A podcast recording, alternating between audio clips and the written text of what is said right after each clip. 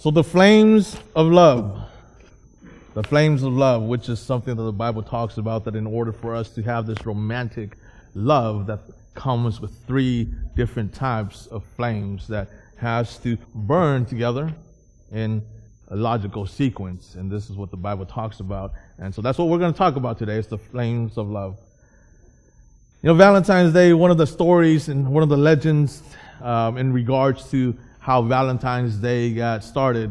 Uh, one of the legends say that it's because a priest who lived around the third century by the name of Valentinus, you know, he was li- living around this time, and at that time, the emperor, the emperor, his name is Emperor Claudius II. You know, this emperor determined that single men, that single men made much, much better soldiers than married men. Because, you know, married men, when they're sent off to, you know, war and things like that, you know, they, they weren't really interested in fighting because they still had their family and they wanted to go back to their families and things like that. And so the men that were more, you know, were better soldiers are the single men. So the legend goes on and says that, you know, because of this, because the emperor saw this, then what he did was he, you know, he determined not to let any, all the young men get married anymore. So he, he, he outlawed that.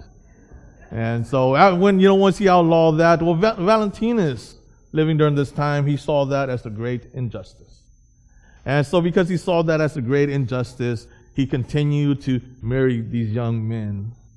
And as he continued to marry these young men, the emperor, he found out about it and he captured uh, this priest, uh, Valentinus, and he put Valentinus into uh, prison. And as Valentinus was in prison, uh, he used to write to his lover, his, his, his significant other, the ones that the one that he loved. And in one of his last letter, one one of his final letters that he wrote to his uh, his lover, he signed that letter with the signature from your Valentine. And so that's how the legend goes, and that's it goes on and says that's the reason why nowadays we often during Valentine's Day we often sign by using that from your Valentine. And so today it's, it's about love, right? It's about love. We're going to talk about this love here. What does the Bible what does the Bible say about love? And so to understand love, we're going to go to the Song of Songs or Song of Solomon.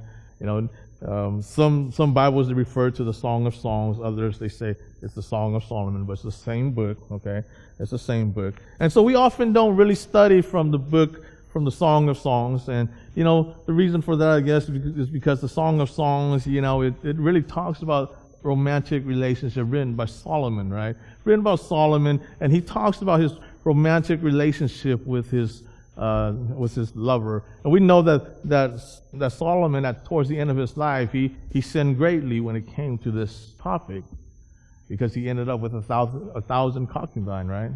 And so he sinned greatly. But then here in the Song of Songs, he, he is writing about his relationship with his lover. And oftentimes, as, as Protestant Christians, we often take this and we also see it in a sense that it also represents, it also represents Christ's relationship with the church. And we see in Ephesians, we see that the Apostle Paul often um, talk when he often talks about marriage, he talks about marriage within that concept is that marriage is a representation of Christ's relationship in, uh, with his church. And so we see here in Song of Songs, Songs chapter 2, verse 7. Song of Songs chapter 2, verse 7, it says, Do not stir up or awaken love until it pleases. Do not stir up or awaken love until it pleases. And when we look at that Bible verse, we're like, you know, why is it, why, why is, Saul, is Solomon telling us not to stir this love thing up, right? Because Solomon saw these, you know, the Bible see this love thing as something that was so, so essential that you, that, that it's something for you not to bother with. It's not something for you not to, not to stir up until you are ready. And he sees this as if you, if you stir this up before you're ready, this is going to consume you. And it's going to become like this flame that's going to burn you out if you try to stir it up before you're ready. And that's why he's, he's going here and he's saying, do not stir it up or awaken it until it pleases. And so, so Solomon is taking us to understanding from the Hebrew culture how they view love. How they view love and how they see love. Here in the West, we, and in the English language, we often say things like, I love my food. Right? I love my food. We say things like, I love my job or I love my car. And when I was talking about this to the Hmongs this morning, even in the Hmong language, they said that doesn't make sense to us, you know, because because they don't say that, right? And so in the Hebrew culture, the same thing applies.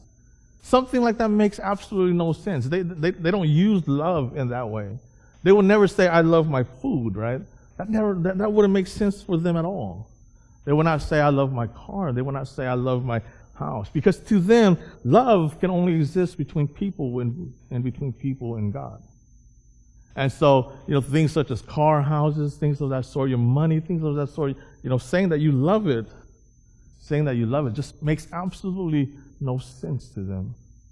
And so they see this love thing as something that is so, so essential, something so valuable. It's not, it's not something that you just, you know, tread lightly with. It's not something that you just stir up, but something that you must be ready for it before you can even touch it, or before you can even deal with it. And so how does the Bible talk about love?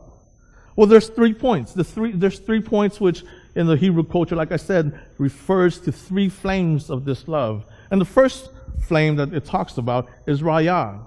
The second flame that it talks about is Ahava. And the third flame that it talks about is the word Dod. And I, I would explain what each of these terms mean from biblical perspective. The word Raya, the word Raya here, it appears in Song of Songs chapter 4, verse 7. And it says, You are altogether beautiful, my love, or my raya. There is no flaw in you. It also appears once again in Songs of Songs, chapter 1, verse 9. It also goes on and says, My love, I com- or my raya, I compare you to a mirror among Pharaoh's chariots. I guess a mirror is a female horse, right? And and so, I mean, our generation, our time, we don't really, I don't know. If, if a guy was to come up to you as a woman and say, I can, you know, I compare you to this female horse, I don't know how you respond to that.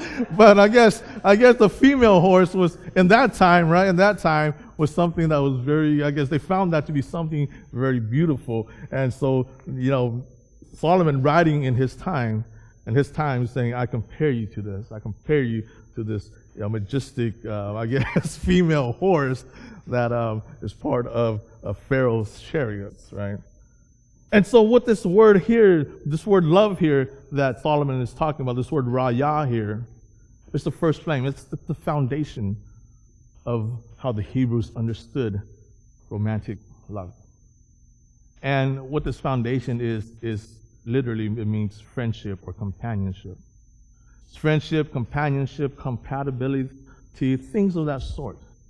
That, that they believe that in order for you to really have this relationship, this long term relationship um, between couples, this long term romantic relationships, then you pretty much have to build upon being friends, build upon uh, this friendship.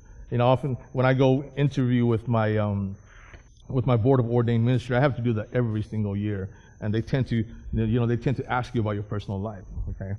And so one of the things that they asked me about is that how is your marriage, how is your marriage able to last all, the, all these years? Uh, and they want to know about how strong your, your marriage is, because they don't want you to be a pastor and, and you don't really have a strong marriage and things of that sort. So they want to know how strong your, your marriage is. And one of the things that I always tell them is because I say to them, you know, because I married my best friend. I married my best friend. I see so there's so many relationships, so many relationships uh, break apart. I, I, have so many friends who grew up with me, and they don't even like their wife. They don't even like to take their wife with them anywhere, right? They don't even like to do the same thing together. And they like to go and they like to go and they like to go fishing. They like to go hunting. They don't like. To, they don't even want their wives to go with them. And their wives, they like to go stay at the mall for hours and hours. And so they like to do. So they, there's no there's no friendship. There's no, there's no common interest or anything of that sort. And so a lot of times, you know, they, like I said, they don't even like each other on, on that friendship level. And so they become married. They get married. They, they come together. And the marriage just doesn't work out. It just doesn't work out because, because the, the wife will be doing her own thing and she would rather spend her time with all her friends, you know, all the time. And the, and the husband, you know, the husband would like to just spend his time with his friends all the time and they barely even spend time together because they don't even like each other, right? They don't even like each other. And because of that lack of friendship, many, many relationships, many romantic relationships, many couples often break apart. And even in our generation, even in our time, many of our youth nowadays, you know, one of the things that they often talk about is, you know, they, they, they want to friend zone everybody. Do you guys know what that friend zone word means when our youth use that? Okay, they just, you know, everybody is just their friend now. They, they don't want to, you know, they, the philosophy for many of them is that, you know, I might like that guy or I might like that girl, but she's my friend. So I don't want to date her, right? I don't want to date her. And, um, you know, so, so that's what, that's the way that they approach love. But what the scripture is teaching us is that actually that is the foundation of love. And so many times we friend, like I was telling our youth, you know, many times we friend zone everybody that by the time we're 30 and 40 years old, everybody's our friend. We have no lover. We don't have a husband. We don't have a wife. We end up with nobody. We end up all alone. It's because of that, of that mentality in regards to how we approach dating, how we approach our, our romantic relationships. But like I said, the Word of God teaches us that the foundation, the foundation of a, of a romantic relationship is built upon that. It is built upon, you know, having common interests. It is built upon being you know, companions of one another. It's built upon being friends. And if you are friends, then you can start your life together. You, you can pursue this romantic relationship. I, I have a cousin of mine. I have a cousin of mine. She she got married to her husband, and her husband, you know, was complaining about her. Her, her husband was just complaining about her, and then one day he called his older brother to come to the house, and he's, he told his, uh, his older brother, you know what, I want you to talk to my wife, because I'm just so tired of what she's doing. And so his brother said, okay, so what is the issue here? What is the issue? What is the problem that you're having with your, your wife? And um, this, this guy says that, you know what, my wife just wants to go with me everywhere. And I'm just so sick and tired of that right? You know, no matter where I go, I just, you know, I'll just step outside in the front yard, she wants to be there with me. I go to the backyard, she wants to be there with me. I go to, I just go, I just drive down the street to get gas, and she wants to go with me. I'm so sick and tired of her, of that. Can you talk to her for me? And then the older brother turned to talk to the wife, and the older brother asked the wife, well, is that what you're doing? And then the wife said, well, you know, of course I'm doing that. That's the whole reason why I married him is because I want to be with him. The whole reason why I married him is because I want to spend time with him. And so the older brother was thinking about that, and then the older brother turned to his younger brother and said, You know what? I think she's right. I think she's right. And so you need to let her go with you. And so that's one of the things that we talk about is spending time together, having this companionship, having this friendship that you want to really spend time with each other. That, that's something that you really like to do. Um, you know, as you guys know, I went to Hawaii for a whole week. Hawaii is not fun without my wife. Hawaii is not fun without my children. You know, it's, it's very boring. You go out there, I, I, I drove around the island, you see all these, uh, you know, all these great, you know, scenes and things like that, you know, the beaches and things like that. But there, without, without your wife, without your family, it's, it's just beaches. It's just beaches.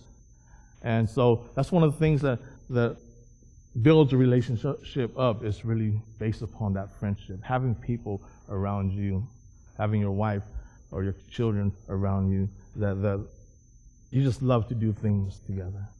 And so that's the first point. That's the first point. That's the foundation of a relationship. And then it goes on and talks about the second point, which is ahava. And ahava basically means a commitment. A commitment or a willful decision to join your lives together with someone else. A willful decision to just live your life for something else. And it's not something to take uh, lightly. And you must understand that this commitment have a consequence. It has consequences for you in your life. And that's where we, that's when we read Songs of um, Songs chapter 8, verse 6 to verse 7, which Janet wrote, uh, read to us. And it says, Love is as strong as death. And this word love here is ahava. Ahava is as strong as death. Jealousy is as strong as the grave. Waters cannot quench ahava. Rivers cannot sweep it away. And the reason why, why Solomon is saying that this is as strong as death is because he understands that death overcomes all things, right? It doesn't matter how rich you are, it doesn't matter how powerful you are. You can be the president, you can be the, the king, you can be whatever you are. You can be the most educated person in this world. You can be Solomon being the wisest person to ever live. And yet, death will still overcome you. Right? A, a pastor once said that there's, there's one death per person. There's one death per person. And death will always overcome you. And that's why, that's why uh, Solomon is saying that th- this love, this commitment, this ahava that you have towards each other has to be as strong as death. It has to be something that will overcome all things, all obstacles, all challenges. That nothing should be able to overcome that. And that's why when we do our marriage ceremonies, we often talk about, you know, um, till death do us part till death do us part. And so this, this is the type of commitment that, that the scriptures teaches us about. The first step is to have this friendship. And then the second step is to have this commitment. Not, not to ask somebody to live for you, but, but for you to live for somebody else. Okay, many times when I talk to young couples who want to get married, married, and I sit down with them, I say, "Why do you want to marry this person?" And they will always say something like, "Well, you know what? This person makes me so happy." Well, that's good. I mean, that's good. But that's not really what biblical Christian love is all about. It's not about what that person does for you, but it's about what you're willing to do for that person. And that's what ahava is all about. What are you willing to do? What are you willing to, to do to build that person up? What are you willing to do to give up your life many times for that person? And so if, if you're with somebody who, who you know, in no way are you willing to live for that person, then there can there's no reason to pursue a romantic relationship with them. That's basically what, what is trying to get at here. That a romantic relationship has to have this where you are willing, you're willing to live for that person. Okay? Not so much that they're living for you, but that you're living for them. And their interest becomes your interest. And so this is something that that, that must happen both ways, not just one person for the other person. Because in many traditional marriages in, in the past, we often have, have the wife having to give up everything for the husband, right? That's not what the Bible is talking about. What the Bible is talking about is that we give up ourselves for each other. Okay? We give up ourselves for each other. And so that's one of the things that we must ask ourselves in this romantic relationship. Are we willing to do this for one another? And then the last word, the last word is sexual attraction, which is Dod. Okay, um, I think for us here in the Anglo congregation, we might be a little bit more comfortable talking about sexual intimacy. With the Hmongs this morning, I said sexual intimacy, they start giggling. Uh, because they're not very comfortable talking about that, especially the older, ge- yeah, especially the older generation, right? Yeah, they're and they're talking about you know you know, or they're saying things like, you know, our, our newer, you know, our, our sons and our daughters nowadays, they put pictures up and they put pictures of them kissing each other. We don't even want to look at that, you know. And so that's, you know, to the Hmongs, when we talk about sexual intimacy, you know, they, it's something that they're a little bit uncomfortable with. But um, that's what the Bible talks about, is that the, the, the, the third flame is that sexual intimacy. And sometimes when we have been together for so long and, you know, the husband you know, he, he's going bald, and the wife, she's, I guess, I don't know how to put this. but, anyways, as we get older, you know, our body changes, and we're, we're, we're, not, we're not as handsome or as beautiful as we once were, right? I, I don't know if you guys saw pictures of me. Did, did you guys see pictures of me yesterday? Yes. You see how skinny I was? Okay, I, I, was like 125, 130 pounds back then when my wife and I first got together. Uh, Pastor Greg from from uh, Fresno. He and I, we've known each other for a long time. And Pastor Greg, every time he sees me, he's always like, you know, you know, Pastor Chang, when we were still youth, you were like skinnier than me, and now you're like two times my size. What happened, right? And so I just tell him, you know, my wife, my wife, she cooks pretty good. So, you know, my wife's a good cook. so, um, but yeah, you know, as we age and things of that sort, our, our body changes. Our, you know, we're not as attractive as we once were. We're not, you know, as beautiful as we once were. Um, except yeah, except except my wife. I, like um, except my wife. I think that as my wife gets older, she gets more beautiful. That's what I always tell her. so, so that's what I always tell her. But you know, most of the time, for most of us who are human, like I tell my kids, I, I think your mom's not human because you know as she gets older, she gets more beautiful. But most of us, regular people, as we age, you know, we, we're not as attractive as we once were. And yet, even in that sense, the Bible is teaching us that we still need to have this sexual attraction. We still need to have this sexual intimacy with one another. And that's what builds up our relationship. That's what keeps our relationship and keeps our romantic relationships going.